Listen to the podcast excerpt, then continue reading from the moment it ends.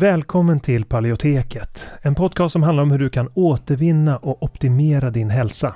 Vi presenterar spännande forskning, praktiska verktyg och inspirerande berättelser som ska hjälpa dig att ta makten över din egen hälsa. Vi som gör podden heter Karl Hultén och Anna-Maria Norman. En bristande maghälsa kan ge symptom i helt andra delar av kroppen. Det är något som många tyvärr inte känner till trots att mer än en miljon svenskar har IBS idag. Alltså problem med magen. Och tyvärr är magproblem i de flesta fall inkörsporten till annan ohälsa. Det kan vara inflammation, diffusa symptom, allergier eller autoimmun sjukdom. Och för att möta den här trenden av växande behov så har vi utvecklat kursen Maghälsa på djupet. Där vi går på djupet med att vända dålig maghälsa som SIBO och IBS. Och det här är viktiga delar av kursen som vi talar om och den senaste forskningen på de områdena. Och vi djupdyker i vad forskningen säger om de senaste naturliga terapiformerna, kostmetoder, kosttillskott, probiotika och så vidare. Och kursen den kickar igång fredagen den 3 maj och har fyra olika faser och tre frågestunder live. Och dessutom har vi olika resurser och guider att ladda ner från kursplattformen. Så du kommer få lära dig allt om hur du kan använda kosten som en väg till läkning, när, var och hur, hur du kan använda olika kosttillskott och probiotika. Och om du redan är medlem i Hälsodetektiverna så får du som vanligt en rabatt på allt vi gör, så även den här kursen. Och den här kursen tror vi är en perfekt väg för dig mot en bättre maghälsa där du inte bara får lära dig ett metodiskt tillvägagångssätt för att minska dina symptom utan också förstå de underliggande orsakerna. För att läsa mer om kursen och anmäla dig till den går in på paleoteket.se och klickar på utbildning. Eller klicka dig vidare från länkarna i podcastbeskrivningen. Så varmt välkommen till Maghälsa på djupet. Vi ses där när kursen startar, den 3 maj. Innan vi kör igång med dagens tema vill jag påminna om att den här podcasten har ett utbildande syfte och inte utgör medicinsk rådgivning. Nu kör vi!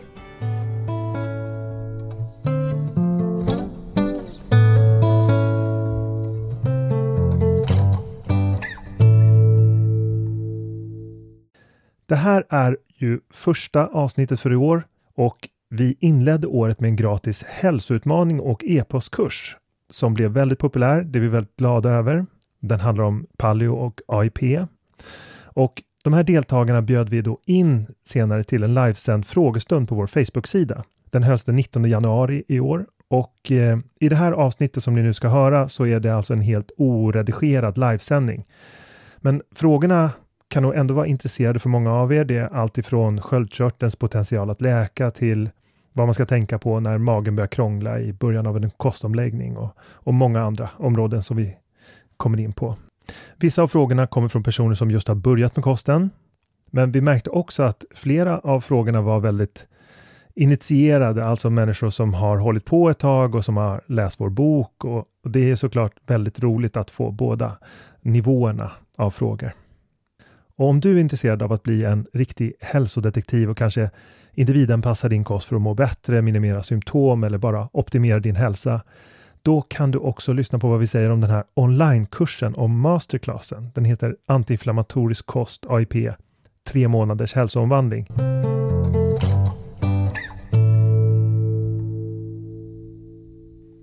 Hej! Och nu vi live. Hej och välkommen allihopa. Vi heter Karl Hultén heter jag. Anna-Maria Norman heter jag. Och vi är här för att köra en frågestund om paleo och AIP. Framförallt för alla er som precis har gjort den stora eh, nyårsutmaningen. Där, mm. eh, hur många blev det? Var det? 2300 var det som eh, var med. Helt mm. fantastiskt många som deltog och det är jätteroligt såklart. Mm. Så det ska bli eh, roligt att se hur många som droppar in. Det kommer bli att eh, människor kommer droppa in vartefter. Nu är vi 76 och det kommer naturligtvis öka i takt med att vi att folk Vi hoppas att, att det ökar, att folk inte ramlar av. ja, vi, ska inte, vi ska snacka skit. Nej, precis. Ja. Eh, men eh, skriv också gärna i chatten vad, vad, om ni har varit med i utmaningen och, och ehm, eh, vad ni äter för typ av kost kanske. Mm. Mm. Precis. Och sen så vill vi också ha frågor i chatten. Eh, vi har ju bett om frågor i hälsoutmaningens e eh, Facebookgrupp. Eh, men vi tänkte lite, det ska vara kul för alla som är med också, känna att deras frågor besvaras. Eh, så att vi tänkte lite att vi varvar lite frågor från, som vi har samlat från gruppen och sen om det dyker upp frågor här i så kanske vi varvar lite grann. Ja, men precis. Så man får lite så här, real time-känsla. ja. Mm. Men hur som helst, jag heter Karl Hutén mm. och är biomedicinare i grunden. Det var så jag började intressera mig för, intressera mig för hälsa och människokroppen. Och eh, jag har också en bakgrund med kronisk sjukdom eh, som började redan när jag eh, började läsa min utbildning i Linköping. Och eh, någon gång för tio år sedan lite drygt så började jag hjälpa människor att göra samma resa som jag har gjort med den här kosten som vi ska gå in lite på och som många av frågorna kommer att kretsa kring. Alltså hälsovinster med hjälp av paleo och AIP. Och eh, jag har sedan dess hjälpt människor i många olika former med det. Har, det har varit eh, både som konsultationer där jag har haft flera hundra klienter. Det har också varit i form av böcker som, där vi har skrivit åtminstone tre böcker tillsammans. Eller, eh, mm. ja. Och eh, nu även onlinekurser. Och eh, eh, det är ju någonting helt fantastiskt som vi eh, har förmånen att få följa varje dag. Hur människor vänder sin hälsa från att faktiskt ha allvarliga problem och nedsatt livskvalitet till att revolutionera sin hälsa mm. fullständigt med hjälp av de här kostprinciperna. Så det är väldigt mm. roligt. Det handlar ju om att ta makten över sin egen hälsa. Det kanske inte handlar om att alltid bli helt symptomfri heller.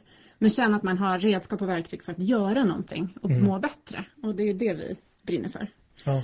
Eh, och jag, eh, alltså vi träffades ju 2008 och vi är ett par och lever tillsammans.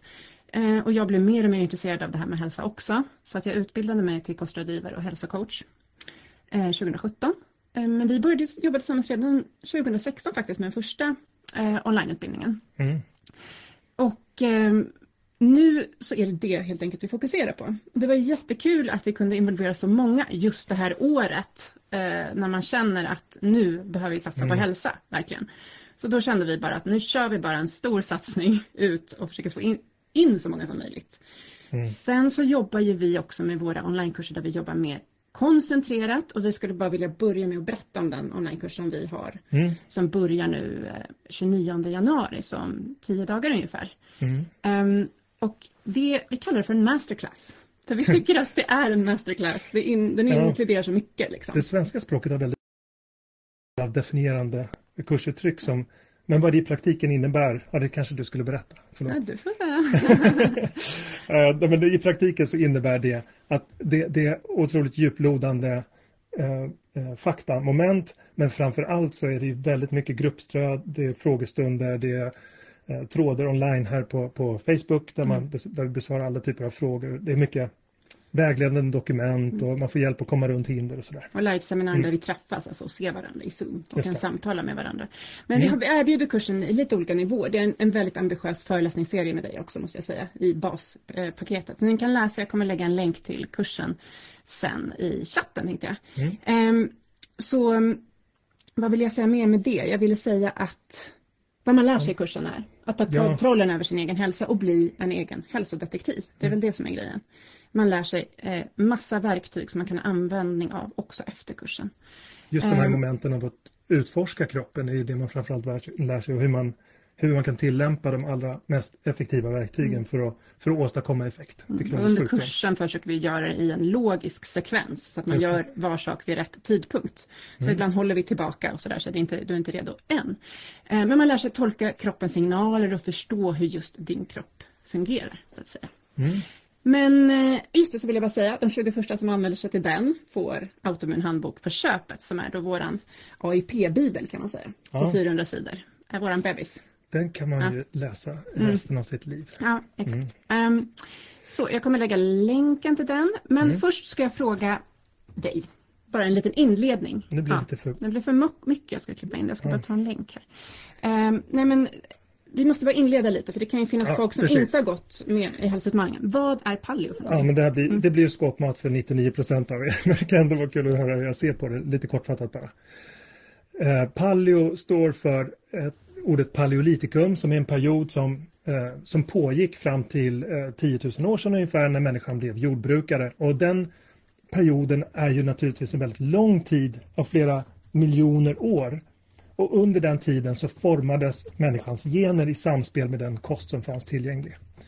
Och eh, det är ju själva grundorsaken till att eh, ja, men, raffinerat kolhydrater, eh, socker, gluten, E-ämnen och annan mat som, som är processad leder till ohälsa för den krockar med de här urgamla generna som formades. Det är, det, det är naturligtvis ingen överraskning att det, att det ligger till på det sättet, men ändå lite bortglömt kan jag tycka i kost och hälsosvängen att eh, paleo och AIP är ju faktiskt de enda kostprinciperna som tar hänsyn till evolutionsmedicinen som borde vara en fullkomlig självklarhet egentligen. Eh, även vid, inom skolmedicinen. Men det är bortglömt av olika skäl. Så. Ja, det var ett långt svar. Men vad äter man? Bara snabbt, vad ja, äter man inom eh, Kött, fisk, fågel, grönsaker, rotfrukter, frukt, nötter, bär, ägg och liknande. Mm, precis. Mm. Och sen har vi då AIP, autoimmun kost. Mm. Eh, som vi då börjar med i den här stora eh, masterclassen som vi har. Men, men eh, det är inte slutpunkten. Men vad är eh, AIP då? Hur skiljer det sig? Ja, men det, den är ett väldigt ehm, den är en vidareutveckling av paleokosten som där man har tagit bort ett antal livsmedel som vi märkt eh, eller inte som vi märkt, men som vi vet genom både forskning och beprövad erfarenhet orsakar symptom hos personer som är inflammerade.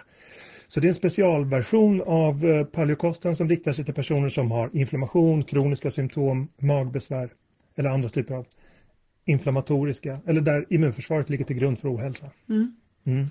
Exakt, så, så har vi skillnaderna på. Ja, det är ah, mera ägg, nej det sa jag nog inte, ägg, mm. eh, potatisväxter, nötter är några av skillnaderna. Men det, det, kan, mm. det ska vi inte gå in på i djupet nu. Nej, men... precis. Men det vi pratar väldigt mycket om, både, vi har nämnt det i hälsoutmaningen och vi går in på det på djupet i eh, den stora onlinekursen. Eh, det är varför det är viktigt med individanpassning. Mm. Kan du bara säga det lite snabbt? Varför måste man individanpassa? Varför kan inte bara läta likadant? Det hade ju varit så otroligt bekvämt. Och väldigt många kostkoncept eh, utgår ifrån att vi aldrig är likadana, alltså generiska lösningar. För att det är pedagogiskt väldigt enkelt att förklara för människor att ja, men det här, de makronäringsämnena är skadliga och de är inte det och så vidare. Men verkligheten ser tyvärr lite annorlunda ut. I praktiken så, är vi, eh, så skiljer vi oss kraftigt när det gäller vilka överkänsligheter vi har, hur stor tolerans vi har för kolhydrater, hur känsliga vi är för fibrer och så vidare och så vidare. Så också, och behov också av interventioner i form av eh, kosttillskott och sådär. Mm. Så att i praktiken kan två personer som har kanske samma diagnos ha två helt skilda eh, kostupplägg som hjälper dem att nå sin optimala hälsa. Mm. Eh, och det är en, en helt unik sammansättning av, av livsmedel och kosttillskott som, mm. som gör att de blir så bra som möjligt. Precis. Så ser verkligheten ut mm. och därför behövs det en detaljerad eller en strukturerad metod för att komma fram till den mm. kosten och livsstilen. Mm. Individanpassning är nyckeln till framgång, det är en av våra slogans. Mm. Men det är väl det också som, eh, som i, i våran process så är det ju inte bara autoimmun kost som är det vi lär ut. Utan det är ju liksom hur man sen kan finjustera under tiden. Man kanske behöver anpassa kosten. Ehm, man kanske behöver anpassa kolhydratintag, fiberintag och lägga till vissa kosttillskott. Och sen gör man återintroduktioner för att bredda kosten. Mm. Så det handlar ju om det. Och det har ju redan vissa personer här börjat fundera lite på, märker jag, som är i hälsoutmaningen. Ja. Och har frågor kring det här. Hur ska jag korrigera och sådär. Ja. Så ibland blir det väldigt specifika frågor men vi ska försöka hålla det lite generellt ändå. Vi kan ja, inte gå in på de mest detaljerade personliga eh, liksom, frågorna. Det blir lite mer tidskrävande så mm. det är ju mm. sånt vi gör inom ramarna för, för de lite mer djuplodande kursen ja. till exempel. Som börjar. Då svarar vi ofta skriftligen också så att folk mm. kan läsa. Men, men då tar vi en fråga. Vi tar första frågan nu. Mm. Eh, Patrik Ögren frågar i Facebookgruppen. Mm. Jag har nu levt med min nuvarande kost i snart tio dagar. Grattis! Och känner redan en otrolig skillnad. Jag har däremot börjat känna att magen har börjat agera på, på kosten jag har ändrat till. Vad kan det bero på? PS. Jag tänker att, det, att den håller på att vänja sig. Skriver Men för ja, det första var ju men... frågan där. Um, ja, vad kan det bero på? Vad kan det bero på? Jo men uh, det är ju en otroligt vanlig upplevelse att magen reagerar annorlunda. Det var därför uh, så det är så bra att ta upp den här typen av fråga. För att det här är något som drabbar väldigt många. Att magen förändrar sig till sin karaktär. Antalet toalettbesök, Eh, Eh, kan öka eller minska, man kan bli lösare och hårdare i magen. Och i, i grunden så kan man väl säga att, eh, att det här har att göra med eh, Alltså när, när, du byter, byter ut en, en, kost och dess inflammationsskapande beståndsdelar reduceras kraftigt eftersom det är den typen av livsmedel vi tar bort ur paleokosten och AIP-kosten. Så, så ser vi en kraftigt sjunkande inflammation i magen. Samtidigt så återvinner naturligtvis tarmväggen en del av sin gamla funktion. Det, eh, tarmrörelse kan öka eller minska beroende på hur tillståndet har varit där tidigare. Och när man ändrar karaktären på kosten också, att för vissa så innebär övergång till paleo en ökning av mängden fibrer. Medan det för andra kan vara tvärtom. Mm. Och i praktiken så blir det ju då en, en, en annan uppsättning mat för de eh, mikroorganismer som lever i både tunntarm och framförallt tjocktarm. Och när de skiftar så, så skiftar också eh, flödeshastigheten genom tunntarm och tjocktarm mm. eh, förändras. Och eh, det kortfattade svaret, att vad som kommer hända är ju att i de absolut allra flesta fall så, så eh, löser det sig med tiden. Läget i magen normaliseras och eh, det sker en liksom, konsolidering där, där människor eh, hamnar ungefär i mitten av den här Bristolskalan som vi brukar använda som en klassificering för avföring. Som, det är mycket avföringsprat.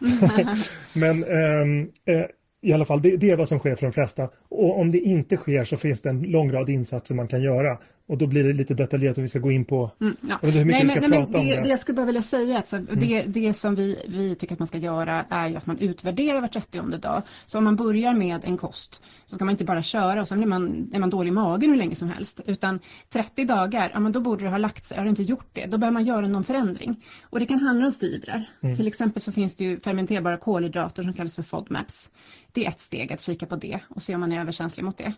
Um, och då kan man behöva reducera det ett tag, men det är faktiskt någonting när det gäller just FODMAPs i hälsosamma grönsaker som många då efter en tid kan lägga tillbaka. Mm. Och det är ju egentligen målet, man ska kunna äta en så bred kost som möjligt. Uh, och när det gäller diarré, uh, då kan det ju handla om att man kanske behöver lägga till någonting som inte är så fiberrikt ett tag, till mm. exempel ris. Ja. Uh, och det är ju inte paleo, men då kan man ju se det som ett verktyg om man verkligen känner att det här inte funkar. Precis. Och Sen det, finns det probiotika också. Man gör det i en viss sekvens mm. och man ja. brukar använda ett par andra verktyg innan. Men, men det är, mm. för, för, vissa kan det krävas att gå mm. så långt. Så, mm. Mm. Ja, då ska vi ehm, se. Bra. Eh, vi går vidare. Ska vi ta en från eh, Ska vi inte ta varannan? Så mm, just det, precis. Um, är det någon här? Ska vi ta någon där? Nu har jag inte riktigt gjort mycket jobb och tittat här. det är så svårt att prata ja, och läsa Jag ska titta på dig samtidigt. Men det, jag ehm, skulle ju kunna prata... Du kan prata om den där så kikar jag på frågorna okay. istället. Ja. Jag läser frågan själv. Mm. Det här är från Elin Ersson. Uh, jag har ätit AIP i cirka tio dagar och ännu inte märkt så mycket effekt förutom två kilos viktnedgång. Har dock fått problem med sömnen. Somnar eh, lätt som vanligt men vaknar cirka 02.30 och har svårt att somna om. Har inga sömnproblem normalt sett. Eh, funderar på om det har en koppling till kostförändringen eller om det bara är ett sammanträffande. Det här låter som att det har att göra med kortisolfrisättning.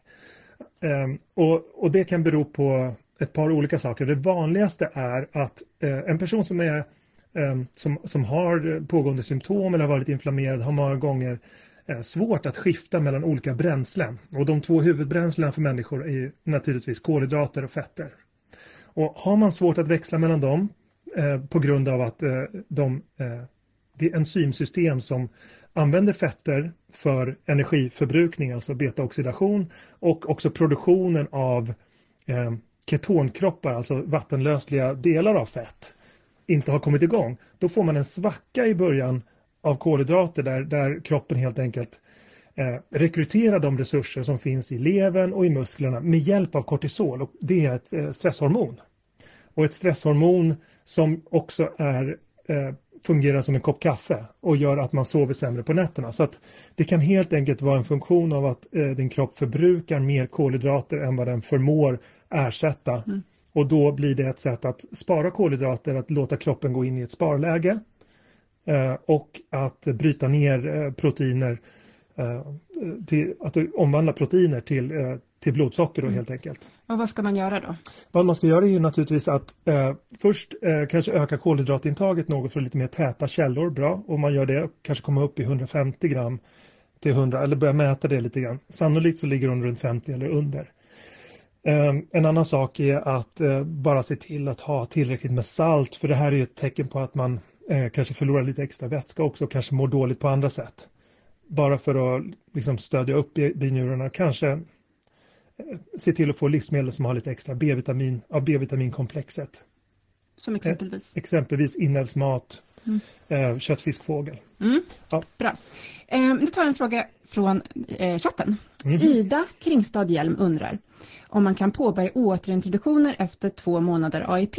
Många symptom som har med sköldkörteln att göra är borta och minskade, men magen är fortfarande lite ojämn. Mm. Man kan påbörja återintroduktioner efter två månader.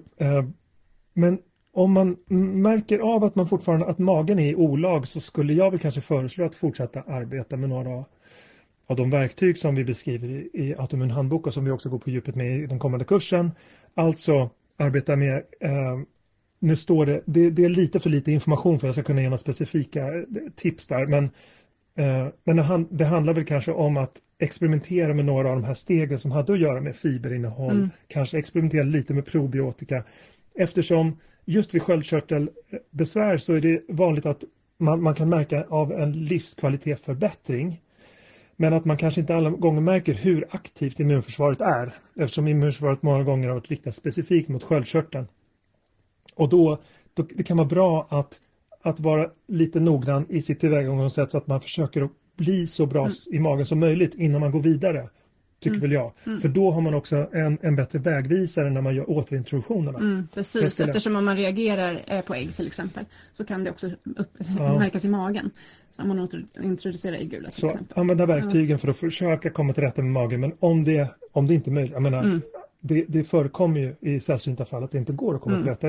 Eh, ja, magen är lite ojämn men det är liksom, ja, det, det går inte nästan alltid att göra det bättre. Nej men det handlar mm. ju också om liksom det mentala, hur känner man med kosten? För det är ju så liksom att det finns ju både, man kanske ser regelboken hur man ska göra men sen känner man så här, börjar man förlora motivationen så att man nästan skulle kunna gå och köpa en hamburgare på McDonalds helt plötsligt. Mm. Alltså då är det ju läge att börja återintroducera så att man får de här sakerna som man längtar efter. Eh, så tycker jag. Mm. Ja, så man ska inte vara för hård mot sig själv heller, utan det handlar om att eh, både tänka på eh, kropp och sinne. Bra. Så att säga. Mm. Mm. Eh, då tar vi en fråga här i Facebookgruppen. Mm. Eh, Anna-Lena Nordin eh, Sederovsky frågar. Det är två frågor här, ska mm. jag ta båda frågorna? Jag tar första. Första frågan, eller? Ja, andra frågan. Ja. Vilken skada gör ett NSAID-preparat på tarmen? Alltså, eh, Eh, det är antiinflammatoriska läkemedel som inte ingår i AIP, för, som ett förtydligande. Eh, och hur lång tid är er bedömning att läketiden för tarmen är? Eh, uh, NSAID-preparat är den här typen av läkemedel som inkluderar uh, Bamyl, acetylsalicylsyra, Treo, eh, vad heter de där, Ipren, Ibuprofen, Pronaxen, Naproxen. En, en, lång rad olika läkemedel. Det är den vanligaste gruppen läkemedel för personer som har inflammation. Det är första, första valsbehandling kan man säga. Och den typen av läkemedel i, orsakar alla skador på tarmväggen eh, genom att de eh, blockerar vissa viktiga enzymer som finns där i magväggen och det blir då eh, först blir det rött och sen kan det bli rent av sår eh, Eh, i tarmväggen då med tiden och då börjar tarmen att läcka vilket är ett problem. Så att den här typen av skador orsakar eh, alla typer av NSAID-preparat men då framförallt de som är eh, receptfria orsakar lite mer skador eftersom de hämmar precis det enzymet. Sen finns det lite dyrare läkemedel som eh, kallas för eh, Alcoxia exempelvis, eh, Eteroximab eh, som är ett, eh, en specifik eh, COX-2-hämmare och då, då går den inte lika hårt åt magen eh, även ehm, ehm, Panodil och liknande går inte lika hårt åt magen heller. Så där, där, tar det mycket längre tid innan man får den där typen av sår. Och den andra delen av frågan var... Hur eh, lång tid är er bedömning att läketiden för tarmen är? Och det, det, här avgörs, det, det, är ju tack och lov en ganska kort tid eftersom eh, det sitter då stamceller djupt ner i tarmväggen som eh, skickar ut sina eh, färdiga enterocyter, det är de celler som utgör själva tarmväggen. Och de har en livstid eller en omsättningstid på 3 till 5 eh, dagar ungefär. Vilket betyder att läkningen av tarmen går snabbare än många andra organ. Uh, och väldigt snabbt. Så det är ungefär den tiden. Um, ja, mm. så, så, så läketiden för tarmen är, är ganska kort. Men, men eh, när tarmen har läkt så ser man ju liksom hur följd, följdverkningarna för övriga kroppen kan ta längre tid. Alltså att systemisk inflammation, olika typer av manifestationer av den inflammation som då härrör från magen. Som olika typer av hudinflammationer, kanske urtikaria, eksem och liknande. Det kan ta lite längre tid. Betyder inte att magen fortfarande eh, har pågående genomsläpplighet och sådär. Mm. Utan det går i den ordningen. Mm. Mm. Ja men bra, det är positivt. Ja. Ganska snabbt. Mm. um, Okej, okay, här kommer en fråga från chatten. Maria Hammarström. Börjat med AP för att eh, hoppas kunna läka ut kraftig histaminintolerans. Äter ris för att jag rasar i vikt och blir hungrig. Är en tränande person men försöker inte träna så hårt just nu. Har celiaki sedan ett års ålder. Tips på att bli mättare och inte tappa så mycket i vikt. Ja, eh, det är helt normalt att börja tappa vikt i början. Och eh, i många fall så överbetonas eh, riskerna med att ha, alltså det, det här med BMI som ligger un, under 18 och sådär. Den där typen av risker är ju framtagna med hjälp av att man sett eh, korrelationer mellan ohälsa och en låg vikt. Och det är naturligtvis så att personer som får eh, tumörer eller som har allvarliga kroniska sjukdomar kan väga mindre för att de är orörliga. Alltså, och vad jag vill säga med det här är väl att man i första hand ska gå på om man känner sig stark och mår bra, då, då är det inte farligt för alla att i början gå ner till en vikt som kanske är under BMI-rekommendationerna. Så att man inte går enbart på siffrorna menar jag. Mm. Det är inte det, och det kan vara lite väl mycket fokus på det, behandla markörer. Ja. Det är inte det vi ska göra. Men, men, äh, men det okay. är många som går ner i vikten då i början, ja, i början av kostavläggningen. Ja. Särskilt med AIP för att det blir färre kolhydratkällor och sådär. Um, och eh, det skulle jag säga, alltså vi tycker, har vi insett och gör det också nu i vår onlineutbildning att vi försöker säga åt folk som börjar gå ner i vikt att nu behöver ni väga er mat. Mm. nu behöver ni kolla att ni får i er tillräckligt mycket kalorier. Man är kanske van att man ska behöva göra det när man ska gå ner i vikt men i det här läget så handlar det om att se till att man faktiskt äter tillräckligt. För byter man ut, man åt pasta tidigare och så att man broccoli nu, ja men då måste ju måltiden se ut på ett helt annat sätt. Då kanske man måste lägga till mera fett mm. um, och mer protein. Eh, man kanske ja. inte får upp de där kolhydraterna riktigt. Ja, Fast du äter, och äter ju ris också för sig. Men, men ändå, för, för många blir ja, men det, det är ju helt rätt mm. tänkt egentligen att um, det blir lättare att med blandningar av kolhydrater och fett uh, öka aptiten och gå upp mm. i vikt på det sättet. Men jag tycker att den första pusselbiten man behöver fylla i är att fylla sitt proteinbehov och då kan mm. man mäta några dagar tycker jag. I många fall så handlar det om att öka uh, sitt proteinintag. De flesta blir överraskade över hur mycket de faktiskt ska äta. Mm. Uh, och det var därför vi återkopplar här till, till hälsoutmaningen. Så ett steg var ju att äta vanlig mat till frukost. Mm. Och där kommer man liksom runt väldigt många olika utmaningar på en och samma gång. Det handlar om blodsocker, det handlar om att inte äta tarmirriterande livsmedel. Det handlar om att också att äta tillräckligt. Mm. För då får man ju kanske proteinet där istället ja. för någonting uh, ja, Men alltså annat. när man har celiaki sen um Ja, där är det verkligen till att, eh, eh, att se till att uh, vara försiktig med mejeriprodukterna kanske också. Mm. Hon äter AIP. Ja, mm. ja just det. Mm. vi, vi går vidare. Tror jag. Vi gör det. Mm. mm. Då ska vi se, då tar vi en från, vi hoppar här från Facebookgruppen. Eva Ottonius, tack för all hjälp och inspiration. Varför inte probiotika, äppelcidervinäger eller syrade grönsaker vid AIP?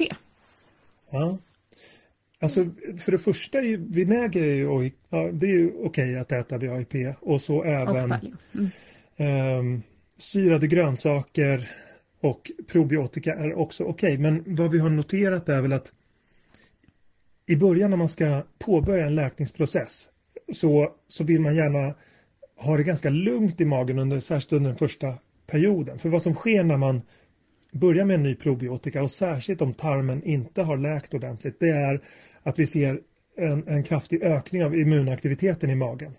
Och det kan yttras i form av eh, omställningsbesvär. Eh, det brukade kallas för avdödningsreaktion men vad det handlar om är ju en, en kraftig aktivering av immunförsvaret.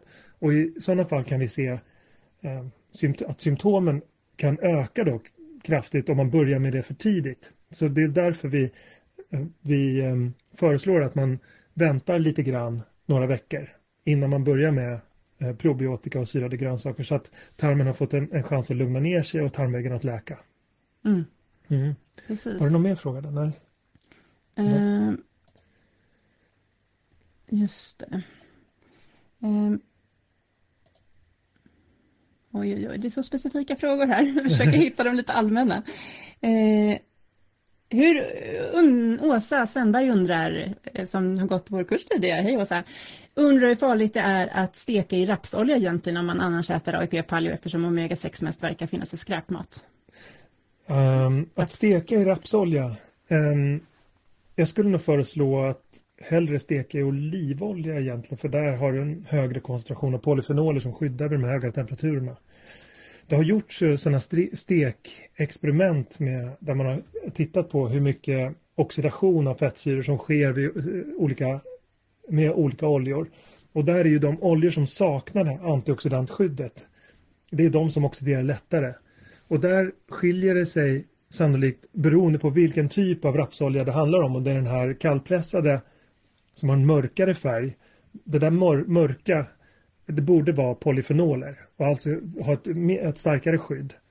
Samtidigt att vardag, att till, till vardags skulle jag ändå föreslå mm. att man tar antingen olivolja eller mättat fett. Det, det, är det som betyder något vad man gör oftast. Mm. Ja, om man någon gång ibland på nyårsafton till exempel vill göra en, eh, en aioli och använder rapsolja. Mm.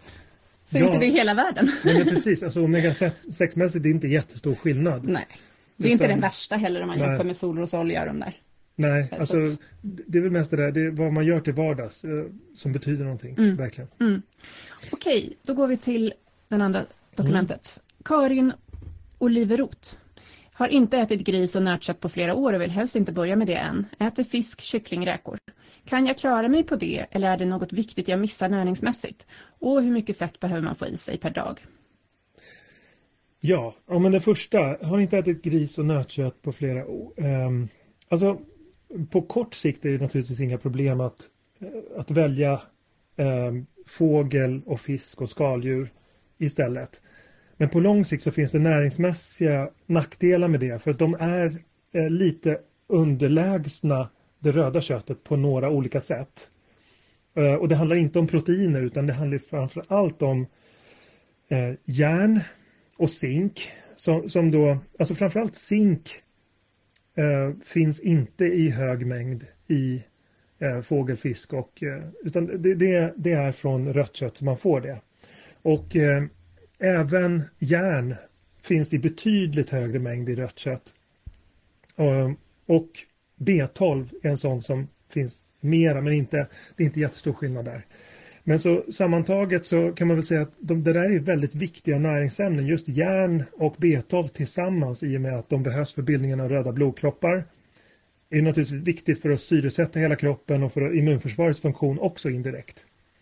Um, och zink, det är otroligt viktigt för immunförsvaret i flera olika helt avgörande processer. Mm. Så, eh, och dessutom så handlar det om en högre kvalitet på fettsyrasammansättningen i eh, rött kött som kommer från idisslande djur i och med att de omvandlar gräset till omega-3 som är biologiskt tillgängligt i korrekt form. Mm.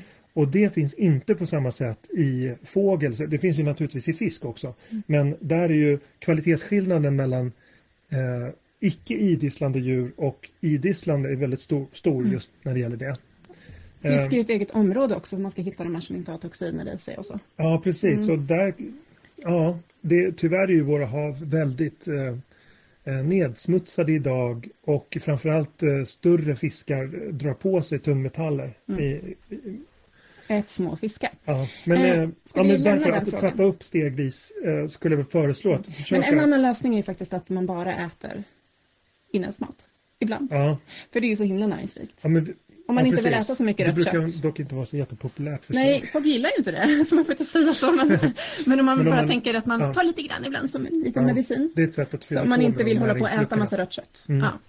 Så, men ja. då har vi en fråga. Berit Ljungstedt undrar. Jag är intresserad av att veta om man kan äta sig frisk från hypotyreos. Alltså för mm. det första kanske jag ska säga att, ordet, att, att man äter sig frisk. Eh, liksom är det någonting du brukar säga? Nej, nej det, det, är inte det som är det primära målet. Alltså, hur mycket man kan eh, minska eh, attacken mot sköldkörteln, det, det beror på flera saker och det kan främst avgöras av att faktiskt titta på hur skadad sköldkörteln är med hjälp av ultraljud.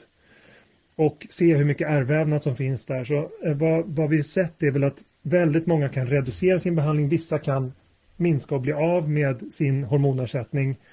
Men långt ifrån alla. och det behöver inte ses som ett misslyckande att inte bli av med sin eh, läkemedelsbehandling. Det, det, är inget, det finns inget som, som förstör för ens livskvalitet att fortsätta med den. Tvärtom så behövs ju den för varje, varje cells energiomsättning. Så att vad man kan göra i första hand handlar ju om ja, det som de kliniska studierna visar. Är att man kan höja sin livskvalitet, man kan sova bättre, man kan må bättre. Hudsymptom minskar, inflammationer minskar.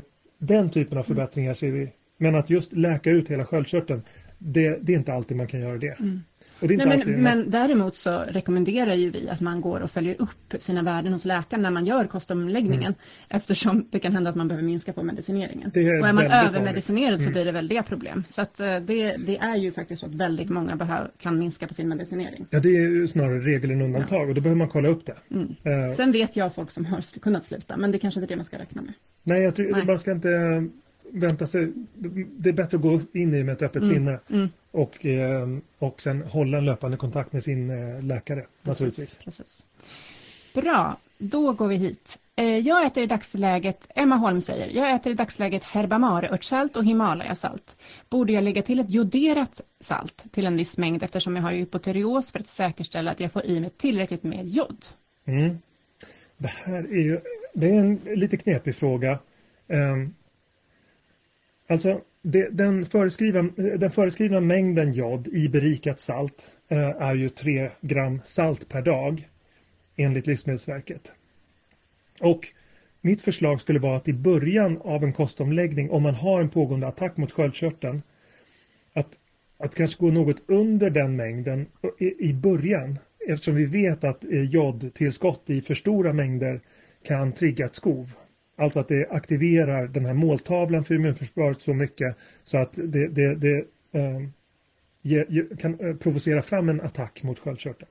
Så att i början kan man vara lite mer försiktig men sen är det viktigt också att tillgodose eh, sköldkörtelns behov av jod för att kunna, eh, för att kunna eh, producera sköldkörtelhormon. Så att det, det måste eh, sen upp till ungefär 3 gram per dag och sen att man använder utöver det framförallt havssalt. Mm. Men när man tar bort processad mat och sådär som är väldigt salt då, så försvinner då minskar ganska mycket salt. Av jod, så att man kanske behöver ha lite salt. Ja, man, ja, Om man, inte äter en massa skaldjur. Men just i början skulle jag föreslå ja. att man går lite under. Man tar bort den processade maten och använder kanske 1-2 gram de mm. första veckorna. Det är ingen mm. fara. Mm. Eh, men sen så måste man upp till de där 3 grammen mm. i alla fall. Just det. Mm. Jättebra. Um, Okej, okay, här kommer en specifik fråga. Ska jag ta den? Den? Mm. Okej, okay, Cecilia Englund. Idag har jag ätit AIP 100 dagar. Tänkte börja introducera och sen övergå till paleo. Om en månad behöver jag äta antibiotika i samband med en operation. Är det bättre att avvakta och göra det en stund efter operationen? Eller spelar det ingen roll? Eh, det, behöver, det kommer alltså en antibiotikakur eh, om en månad. Är det bättre att avvakta eller göra det en stund efter operationen?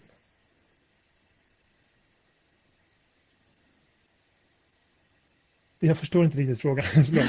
tänkt, hon, hon, hon, vill, hon ska börja återintroducera nu innan hon ska göra operationen. Hon kommer Jaha. äta antibiotika. Så då tänker ja. vi så att tarmfloran. Nej men alltså det är, väl, det är väl bättre att försöka hålla det konstant under den perioden. Att försöka hålla det ganska, alltså inte försöka krångla till det så mycket. Och det, men det främsta där skulle jag säga försöka bevara en sund miljö i tarmen genom att inte ösa på med naturligtvis saker som man har känslighet mot eller som en eh, känd känslighet mot. Mm. Utan istället kanske ta en eh, probiotika eh, som eh, Precosa exempelvis som vi vet genom kliniska studier kan bevara tunntarmens flora. Mm. Det, det är det viktigaste. Att äta näringstät, hälsosam kost. Sen om det är paleo eller AIP eller vad det är spelar inte så stor roll. Bara inte är mycket socker och gluten och, sånt skräp som kan inflammera tarmen. Um, så det är väl det korta svaret. Mm. Att hålla det konstant under och hålla det enkelt och näringsrikt. Mm. Så det beror på vad det är för operationer mm. också. Men, mm. ja. Okej, um, kan man börja lägga till groddade mungbönor som första livsmedel? Nu antar jag att vi är på AIP. Det är ganska mycket AIP-frågor. Ja. Så ursäkta alla som bara är intresserade av paleo. Ja, kan ja, man groddade mungbönor ja, men Det brukar inte vara speciellt stor mängd Nej. och det, det, mängden antinutrienter det är inte speciellt stor. Det kan man absolut göra. Mm. Och eh, där sker ju också en nedbrytning av lektiner och fytinsyra när eh, groddarna börjar grodda. Mm. Så att eh, det, det, brukar inte vara speciellt mycket av det. det så det, det, kan man absolut ja, men det finns ju, Vi pratar ju om baljväxter en hel del och att det är tarmirriterande. Men det finns ju snällare och eh, ja, elakare bland, baljväxter. Bland, bland de snällare mm. eh, är det absolut. Precis. Ja. Eh, vad anser ni om jordmandel? Jordmandel, alltså det är ju lite intressant. Alltså det, det funkar väldigt bra för många men inte för alla. Eh, det, det, är ju godkänt på AIP. Samtidigt så är det ju det här med ja, men hur mycket bakning tål man? Eh, det, det är någonting med det där. Mm. Alltså att den här typen av koncentrerade källor till kolhydrater och naturligtvis finns det ju antinutrienter lite grann i jordmandel också. Men det är en väldigt bra ersättning tycker vi till mm. de mjöler som man annars skulle använda. Ja. Så att, alltså, egentligen så tycker väl vi att man ska försöka, alltså det bästa resultat får man om man inte bakar så mycket. Ja. Sen kanske folk vill baka ändå, men risken är ju då att man har en påse i, i frysen och så bara äter man liksom mm. äh, av det där. Så att, alltså om man vill ha så bra resultat som möjligt så kan man ju. Jag skulle säga att man får lägga det till mm. helger och äter i mån av tolerans och inte ta för givet att man kan äta det där varje dag. Mm. Eh, sen så om man mår bra på det, jag menar det, det beror helt på vad man, vad man är någonstans hälsomässigt. Ja. En del kan ju äta det där. Men det är också förutsättningen för att man ska kunna äta kosten. Det brukar vara, bruk, den här jordmandelgröten brukar vara väldigt mm. populär. Mm. Mm. Och det kan ju vara bra, man kan liksom mjuk, gå in med en mjuk eh, mm. start med det på det sättet. Precis. Eh, sen, ja. Mm. Mm. Okej, eh, Josefina, nej nu ska jag hoppa hit, förlåt. jag måste hoppa mellan dokumenten. Ska, ska vi inte ta i första hand de här? Som är... Nej, jag har lovat här att jag måste ta de här, okay. det blir taskigt annars. Um, just det, Gudrun Ha undrar. Uh, jag skulle vilja ha tips på hur jag kan gå upp i vikt utan att påverka blodsockret för mycket. Vilka livsmedel kan jag äta mycket av? Har ulcerös kolit och skulle behöva gå upp 3-5 kilo minst. Ja. Uh, ja men det, det återknyter lite grann till det jag sa sist där. Att, att eh, ta viktökningen långsamt. Eh, låt det här ta tid.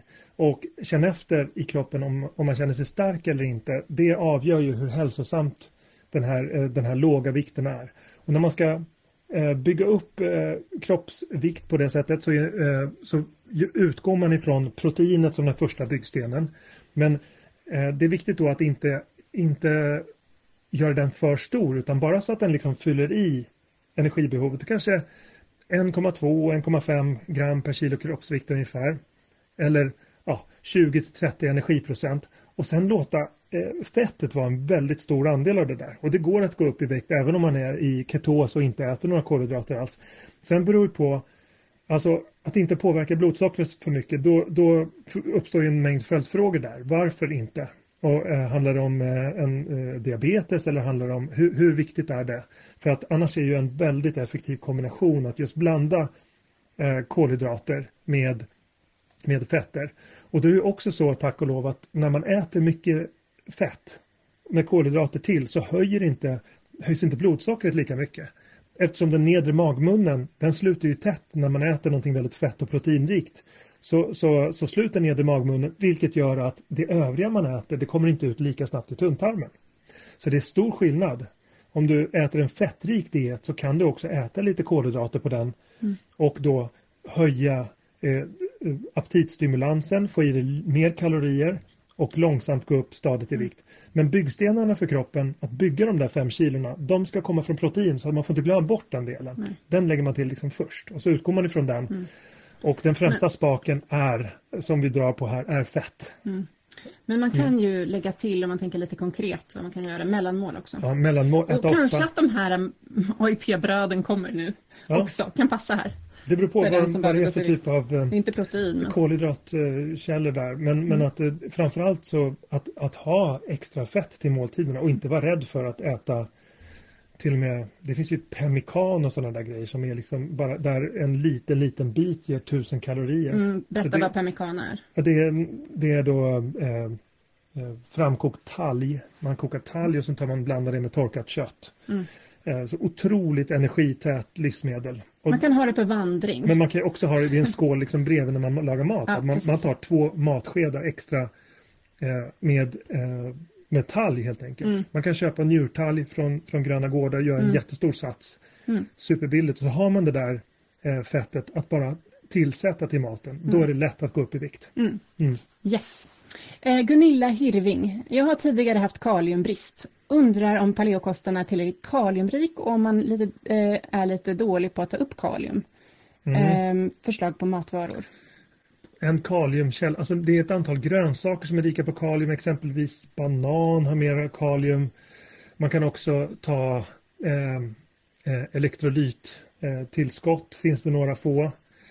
Eh, men om man har liksom konstaterat kaliumbrist, då, då ska det liksom bekräftas i ett, i ett, antal följande blodprov för att se. Det, det är ju väldigt allvarligt och någonting som man kan i så fall behöva tillskott för. Men det är inget man ska ta på egen hand för att det kan påverka hjärtat och annat. Så man ska inte eh, ta kaliumtillskott i stora mängder utan vidare, utan det behöver tas i rätt proportioner, ganska små mängder. Um, men eh, kaliumlivsmedel, om jag inte minns fel, så är det ett antal bladgrönsaker. Eh, alltså grönsaker generellt har mycket kalium. Um, ja, Mm. hade du någon? Var det Nej, nej, nej, nej, det var ingen, ingen Mm. Jag håller bara på och luskar vilken Okej. fråga jag ska ta. Stirrar på skärmen, ursäkta mig. Mm. Eh, bra. Eh, högt blodtryck. Eh, Cirkelin Augustsson undrar, bör man tänka på något om man medicinerar, för högt blodtryck? Ja, det bör man göra. Jag tycker man ska ha nära kon- kontakt med sin läkare när man påbörjar kosten. För under de första dagarna så kan blodtrycket sjunka i takt med att eh, man gör av med överflödig vätska många gånger. Och det drabbar vissa mer än andra och då normaliseras blodtrycket. Så vad vi brukar se när vi har våra kurser det är ju att människor eh, får ett normaliserat blodtryck eh, redan under de första veckorna.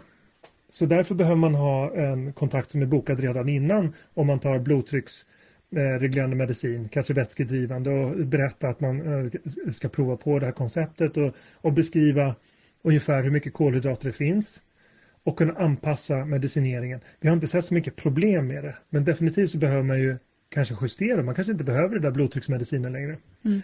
Och eh, det beror helt vad den beror på. Alltså det, det, det finns så många olika eh, möjliga orsaker till varför man har högt blodtryck. Och i vissa fall så, så kan behovet försvinna och i andra fall så måste man fortsätta ta sina läkemedel. Mm. Beror på vad det beror på. Ehm, men vi brukar se en normalisering, alltså inte en kontinuerlig sänkning, utan den brukar vara en snabbt sjunkande till en ny jämviktsnivå. Mm. Mm. Som är mer, hälsosam naturligtvis. Vad bra. Du tycker jag pratar för mycket. Nej, jag försöker lyssna och tänka samtidigt Okej. på frågorna. Mm. Okej, Josefina Thorén. Tillskott som zink, magnesium och D-vitamin, vad säger ni om att äta det? Jag har inget, eh, eh, jag har liksom inget eh, generellt negativt att säga om det. Eh, utan det är mycket beroende av timing och tillfälle. Vem talar vi om? Finns det någon eh, känd brist eller inte? Och eh, sen finns det ganska mycket att säga om. Alltså vi använder ju både D-vitamin och, och magnesium och zink inom ramarna för våra, eh, våra kostprogram. Eh, som verktyg för att åstadkomma olika saker i de flesta fall. Menar, när vi talar om magnesium så är det allt ifrån att eh, åstadkomma en bättre eh, miljö i kroppen för sömn som gynnar sömn exempelvis eller gynnar matsmältningen i samband med förstoppning. När det gäller zink så kan det ha att göra med eh, att man har eh, fått ett skov eller man har fått en magsjuka. Då kan vi använda zink extra mycket. D-vitamin, samma sak. Där kan man använda på flera olika sätt för att åtgärda brister och sådär. Sen att det är väldigt lite här som är generellt och bra, ta extra mycket av det. Så brukar vi väldigt Mm. sällan säga. Utan eh, som med allting så finns det en någon slags eh, spann där vi, där vi ser att cost-benefit utbytet blir väldigt fördelaktigt. Och så ser det ut, det ser väldigt olika ut för de där tre. Mm. Eh, men där eh, man behöver veta lite mer, vad är, vad är det för tillfälle, vem det är, eh, vem är det vi talar om, Mm. när, hur länge. Och det, det är sånt som vi brukar reda ut med tiden. Ja, Eh, men med alla de här tillskotten så kan det bli problem om man tar för mycket. ja. Kanske inte med magnesium, eller? inte magnesium, för det Eh. exklineras, eh, det, det tar man helt enkelt inte upp. Nej. Och så, så ser det ut med, eh, med flera eh, mineraler och järn till Mm. exempel. Det är också så. Ja. Mm. Och det exklineras enklare via njurarna, så Mm. det går snabbt också. Precis, men man kan ta för mycket zink och man kan ta för mycket D-vitamin. Eh, ja, det kan man göra. D-vitamin framförallt i och med att det är fettlösligt så går det också in i högre mängd i kroppen och kan Mm. eh, ors orsaka toxicitet. Mm. Eh, zink inte lika hög risk. Mm. Ja. Nej, men nu går vi vidare. Yes, då går vi vidare. Ja. Ehm, då ska vi se, då går vi hit.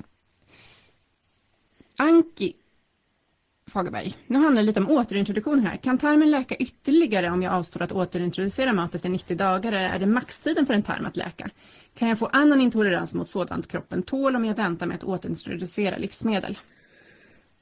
Under vissa förutsättningar så kan kanske inte tarmens läkningsprocess i de flesta fall. För om man, om man följer ett autoimmunprotokoll eller ett eh, paleoprotokoll för bra effekt av det eh, så kan man anta att miljön i tarmen kontinuerligt förbättras. Men det förbättras ju inte eh, i all evighet och det kan ju också försämras i perioder naturligtvis om man gör stora avsteg och sådär. Men vad som vi har sett sker med tiden det är att vi ser en kontinuerlig förbättring av immunhälsan kan man säga.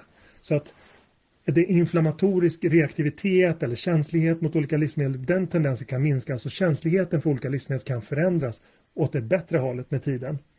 Men det förutsätter ju inte att man äter en AIP-kost under hela den perioden utan man kanske kan återintroducera livsmedel efter vägen och eh, därmed äta en läkande kost men inte nödvändigtvis en, en AIP-kost. Är individanpassad Ja. antiinflammatorisk kost. Och, den blir ju, det är, kosten som så mycket annat med den här typen av arbete när vi jobbar med ett dynamiskt eh, system som människokroppen så är ju naturligtvis eh, kosten, livsstilen, kosttillskott och sånt som man eh, använder för att påverka sin hälsa åt olika håll. Det är något som förändras med tiden. Och, och när förutsättningarna förändras så, jag menar i praktiken, jag menar om jag tar ett exempel, på- jag åkte ju på corona här för några månader sedan och eh, upplevde väldigt mycket inflammation i samband med att jag fick det. Och efter det så har jag naturligtvis ändrat, eh, vilka, gjort specifika insatser med ett antal olika kosttillskott till exempel. Eh, börjat kolla av hur jag ligger med eh, olika nivåer för D-vitamin och, och en lång rad andra faktorer och åtgärda eh, sådana saker. Så att på det sättet kan man ju liksom efter omständigheterna forma kosten tillfälligt. Och för att eh, åstadkomma en snabbare förbättring. Mm. Men vi, det finns, vi tycker väl ändå inte att det finns något egenvärde i att bara fortsätta AI, äta AIP hur länge som helst. Nej. Utan det handlar om när man känner att man har nått en platå i läkningen. Man känner att nu sker inte så mycket förändringar längre. Nej. Nej, men då är det dags att börja återintroduce- återintroducera om det inte är så att du tycker att du vill äta AIP hela livet för att tycker det var så gott. Men om du känner att du vill ha fler livsmedel i din kost Det så är det läge att bredda. Och det är bra att äta mm, liksom, en bred kost. Ja. Och variera sina grönsaker också. Och det är ju en sak som är viktig om man, alltså, att, att man, att man äter en varierad kost också inom ramarna för AIP. Eller Mm. Precis. paleo. Och det Mm. blir lättare att följa. Det, det finns inget egenvärde med att, att, att utesluta livsmedel som inte orsakar en reaktion eller som är näringsrika eller mm, som man inte behöver utesluta. Mm. Så därför förespråkar vi återintroduktioner också. Absolut. Ja. Då ska vi se. Britt Elin. Ja, just det. Hon hade exakt samma frågor när det gällde återintroduktioner. Mm. Ehm, hon vill återintroducera, men hade vi något mer där? Ehm, Har, har ätit i 15 veckor, har blivit bättre men inte helt bra. Där skulle jag väl föreslå att, att, ehm, att kanske återigen, man vill bara börja med att återintroducera de här lågrisklivsmedlen som vi beskriver i våra, våra hjälpmaterial och så vidare. Eh, och, och sen att tillämpa några av de verktyg. Jag menar, om man inte är helt bra, då kan man till, börja tillämpa några av de här verktygen. Mm. Ja, men som inkluderar eh, eh, olika typer av kosttillskott, eh, eh, probiotika, stöd för matsmältningen, fiberreglering, blodsocker. Det finns mycket man kan göra när man, eh, liksom, om man inte kommer vidare med kosten. Mm. Men Mm. helt bra, det är också en... eh, Ja, liksom och vad är helt Ja, bra? helt och vad bra. beror det på att man inte är helt bra? Det kanske är den delen av frågan som egentligen behöver tydliggöras. Mm. För att just vid Bechdel så kan det finnas strukturella eh, problem liksom i ryggraden, som man ser benförändringar Mm. som, som helt enkelt inte kan bli bättre med hjälp av kosten. Du kan se uppkommer eh, inflammationer lokalt i ryggen, det är inte ovanligt. Man ser eh, när det blir benbildning där vid Bechdels. Och det avgör om det kan bli bättre med kosten Mm. eller inte också. Så. Men som vi brukar säga så är det ja, man vill bli bättre, men man vill också förebygga Ja. framtida sjukdom. För Absolut. det är många med autoimmun sjukdom som får fler Ja. efter varandra. Om den delen av frågan involverar symptom liksom som är av en annan karaktär än just som kanske kommer från ryggen, Mm. att det kommer från magen eller att vad är det, vad är det för typ av? Mm. Avgör ju svaret där delvis. Ja, Mm. ja. Mm. Okej, vi tar den här då. Ehm, mm, mm, mm. Du får läsa den också. Just De det. har inte Nej, precis. Ehm, Oj, oj, oj, vad mycket frågor. Aha, jag har ätit AIP i tre månader, tagit bort FODMAP och lagt till mjölksyra. Undrar om hon menar probiotika, eller? Och lagt till mjölksyra, men det, det, probiotika. det är probiotika. Mm, mm. Ja, men magen är fortfarande stor och svullen. Vad kan det vara? Eh, vad kan det vara jag inte tål?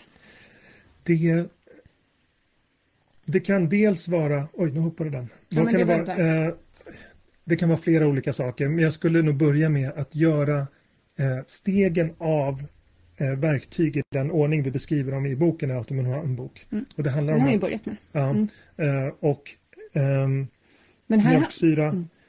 är ju det, det, är väl så att i, i de flesta fall när vi ser att magen är stor och svullen, att det, om det är gasbildning där, så handlar det om fermentering av delar av kosten. Och då kan det vara så att vissa delar av kosten som är godkända vid paleo AIP orsakar fermentering genom att tunntarmens flora eh, är så talrik eller att den är av ett sådant slag att den fermenterar just de kolhydraterna och då kan man behöva undvika vissa av de fiberrika livsmedlen för att stävja floran där. Det finns en lång rad olika insatser man kan göra. Men okej, vi säger eh, någonting väldigt, som också står eh, som ett verk. reducera mängden eh, prebiotiska fibrer helt enkelt. Skulle jag, skulle jag säga om magen, eh, alltså att kanske eh, prova en kur av att helt ersätta grönsakerna med kött, fisk och fågel, öka fettmängden under en period kanske. Det är någonting man skulle kunna prova. Man kan prova det och börja återintroducera därifrån. Mm. Uh, och sen karnivorkost. Under ja. ett par veckor. Eller testa det i alla fall ja. och se om det ger någon skillnad. Um, det är så många bra frågor här. Men vill du ha svar på men, dem också? Kan vi ta de som går snabbt och svara mm. på det? Mm. Hur kollar man sina nivåer? Det kan man ha sina nivåer efter corona. Ja, men det, det, där, det finns många, jag vet inte om man ska säga något specifikt. Nej. Det där känns som det ligger lite ja. utanför. Okay. Vad är FODMAP? FODMAP är, eh, det står för fermenterbara oligodimono och poly, eh, poly, eh, polysackarider och polyoler. Det är alltså olika typer av kolhydratvarianter som, är, som finns i eh, frukt, grönt och eh, bladgrönsaker och eh, vissa rotfrukter och som inte tas upp på ett normalt sätt som, som kroppen eller som, som tunntarmen inte har verktyg för att ta upp och därmed blir de kostfibrer. Mm. Och det är vanliga kostfibrer som de är då korta kostfibrer som gärna blir till mat för bakterier som finns i tunntarmen. Och därför kan de vara lite mer problematiska än andra typer av kostfibrer som exempelvis cellulosa. Eh, som, ja, givetvis finns det inga poäng med att äta massa cellulosa men mm. Men de bryts inte ner lika tidigt i tunntarmen utan FODMAPs de kan då fermenteras i tunntarmen och orsaka IBS och de kan orsaka gasutveckling och magproblem, magont och så. Ja, eller de som har IBS är ofta överkänsliga mot ja, FODMAPs. Ofta. Mm. Det, ja. Uh, men jag tycker vi tar en, en fråga här. Uh, man återintroducerar aldrig gluten. En fråga. Ja, jag det, det är någonting som avgörs väldigt mycket av de individuella faktorerna skulle jag säga. Eftersom gluten, om det skulle återintroduceras av en person som har vissa, vissa former av eh, eh dermatit eller celiaki eller eh, känd glutenintolerans, eh, alltså non-celiac gluten sensitivity, så skulle det orsaka eh, problem som, som liksom drabbar tarmfloran och som kanske ger fortsatta problem under lång tid. Medan det hos andra personer som inte har den typen av känsligheter, alltså man, man kan ju definitivt eh, experimentera med att återinföra det. Man får inte göra det till något religiöst att aldrig kunna äta gluten någonsin igen. Tycker jag är en överdrift för en ganska stor andel människor. Men för personer som har vissa autoimmuna sjukdomar eller som gör en, gör en eh, alltså när man gör en bedömning av sin hälsa och vilka risker man är beredd att ta så, så kan det för många som har väldigt potentiellt allvarliga som är väldigt allvarliga sjukdomar, då kan det vara värt att ändå inte experimentera med gluten. Mm. Och där, eh, det går att göra ett case för att det är lite för hårt. Ehm, att det saknas evidens för att eh, eh, gluten är skadliga för så många. Men jag tycker ändå att vi har sett att väldigt många har dels non-celiac gluten sensitivity eller non-celiac wheat sensitivity, alltså mm. vetekänslighet. Jag tycker det är väldigt mycket problem med det. Och jag ser väldigt små vinster med att lägga tillbaka det. Det går att baka ändå. Det Mm. går att åstadkomma en väldigt normaliserad kost ändå. Men Eh. vi rekommenderar inte alla glutenfria produkter som finns Nej. i affären, för de är ofta fyllda av massa tillsatser. Ofta ännu sämre. Ja, precis, så Eh, det är- mm. No, no. Men jag tror att vi, eh, nu så har vi fyra minuter kvar. Eh, fem minuter kvar. Mm. Eh, och jag skulle vilja bara få ta eh, tillfället här och kanske bara berätta lite mer om vår onlinekurs för de som Ja. är intresserade. Så att ni som är intresserade av den, de kan stanna kvar. De andra kan eh, gå eller eh, och komma komma eh, imorgon på, till livestreamat Det kommer vara seminarium. exakt samma som det här. Det kommer det Fast inte. med nya frågor. Ja, det kommer vara nya frågor, precis. Det kommer inte vara något Mm. eh, jättespektakulärt. Men det kommer vara nya frågor, vi har inte hunnit med alla. Och man har möjlighet att ställa frågor som man inte fått svar på nu. Mm. Men alltså, ska vi bara berätta lite om kursen? Och se om Mm. ni har några frågor om kursen så kan ni ställa frågorna där. Alltså nu så är det en kurs som pågår i 12 veckor. Tidigare var det 6 veckor, sen 8 veckor. Men nu är det 12 för att deltagarna ville ha längre tid, eh, vilket känns roligt. Mm. Eh, och då lyckas vi också liksom följa en hel process av eh, lägga om till AIP om man inte redan har gjort det. Har man redan lagt om till AIP så kan man bara ha den första månaden till att fördjupa sig och få fördjupad kunskap kring kostupplägget. För det är otroligt många fina föreläsningar med Karl. Ehm, och där besvarar vi också i föreläsningen en hel del frågor. Ehm, och sen så har vi då, om man köper det här eh, pluspaketet, så är man med i en Facebookgrupp där vi också besvarar frågor skriftligen.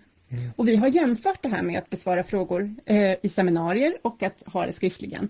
Och deltagarna uppskattar det mest att ha det skriftligen, för då kan man läsa igen och man kan läsa andras svar på frågor också, så att man lär sig av varandra Så då har vi mer av gruppaspekterna och gruppsamtal. eh, på seminarierna. Ja, gruppstöd och svara på frågor. Och, Och sådana diskussionsfrågor och vi delar upp gruppen i små grupper. Eh, så att man liksom kan prata med varandra, kanske utifrån personer som har liknande hälsobesvär och sådär. Och det har ju också varit väldigt uppskattat. Men då är det första månaden handlar om AIP. Och vid en månad så gör vi en utvärdering och man använder då våran mat och symptomdagbok som vi har tagit fram och som också finns att köpa på Bokus där man loggar sina symptom hela tiden. Och man använder ett symptomformulär vid start och sen efter en månad och sen har man möjlighet att jämföra. Och det här är också ett väldigt bra verktyg för att kunna se om man har blivit bättre och eh, liksom zooma ut lite grann för att när man är i sin egen kropp så Mm. känner man inte riktigt exakt kanske vad som händer. men jag tror att Ska vi bara gå igenom hela egentligen är flödet? väl det där det är egentligen det främsta verktyget Mm. för, att, för att bli för, för att En dels få den här lära sig om sin egen kropp i detalj, så den här typen av verktyg Mm. Och att också få det här gruppstödet är ju väldigt värdefullt där man kan liksom bolla allt ifrån eh, klinkemiska Precis. värden till Jag ska bara säga en sak. En fråga. Är kursen fasta tider? Hur många timmar per vecka? Eh, det är inte fasta tider, eh, största del, utan det är inspelade föreläsningar. Och varje fredag får man nya föreläsningar. Så man har då eh, helgen på sig, en hel vecka på sig.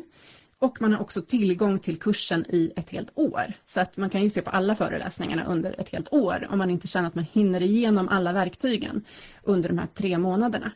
Ehm, men sen har vi de här liveseminarierna som är specifika tider. Och det är ju några stycken, kanske fyra, fem stycken under eh, den här kursen. Mm. Ehm, och ehm, är det några fler frågor där kring kursen? Nej, men jag ville Det- bara säga att efter första månaden då kommer man in på det här med att göra finjustering av kosten. mm, Och det är föreläsningar kring det och man behöver göra anpassningar och man har också möjlighet att ställa frågor kring det i den fasen. Och sen kommer vi in på till exempel probiotika som verktyg och i slutet så är det återintroduktioner där vi har möjlighet att bolla det tillsammans när man väl är inne i den fasen. mm. Det är, det är väldigt så- mm. Uppmuntrar verkligen till att gå in och kika på vad det är för någonting. För det, det är någonting som det är så himla roligt att, att se det när människor dels bygger på sin kunskap så att de liksom förstår varför vi gör de här olika sakerna. Och att när människor liksom växer, dels att följa den här processen och att människor faktiskt vänder sin hälsa. Men också det här med att ja, men, när människor faktiskt växer på ett sådant sätt att, att eh, ja, man, man märker hur de eh, kan tillämpa, förlåt, den Mm. piper. Men hur, man, hur, man, hur människor, eh, om det, det är väldigt roligt att följa just den, eh, den, den härliga delen när man, när man lär sig avgörande nycklar om hur den egna, kost, eh, hur den egna kroppen funkar och eh, hittar avgörande steg framåt. För det är naturligtvis så att vissa delar av de här verktygen ger väldigt mycket starkare effekt hos eh, eh, vissa personer. Mm. Så det, det, är, det är roligt att följa eh, mm. och roligt att hjälpa till i det här detektivarbetet.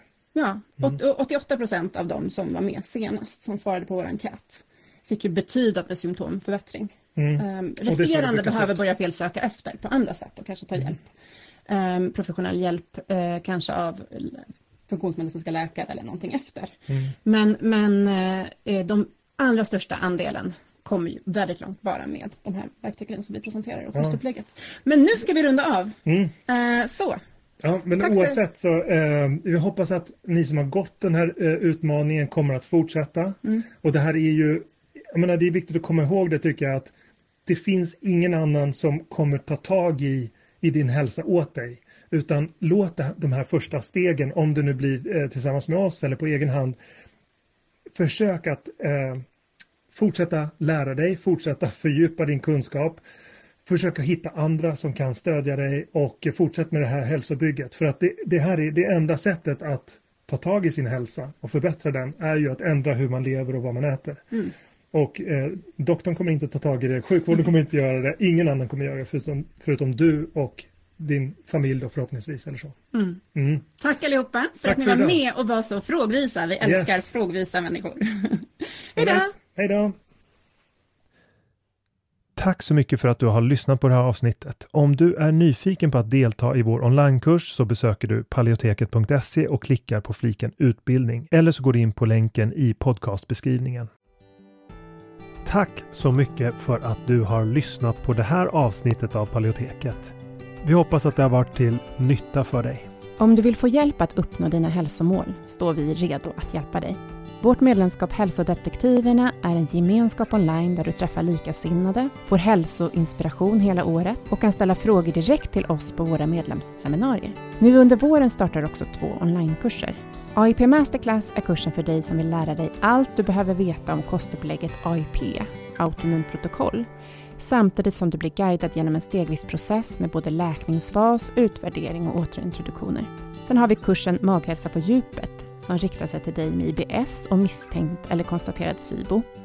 Vi fokuserar helt på vad du kan göra med kost, livsstil och strategiskt utvalda kosttillskott. För dig som föredrar att läsa finns också våra fyra böcker. Besök paleoteket.se för att veta mer och glöm inte att prenumerera på vårt nyhetsbrev. Du hittar länkar i beskrivningen till podcastavsnittet.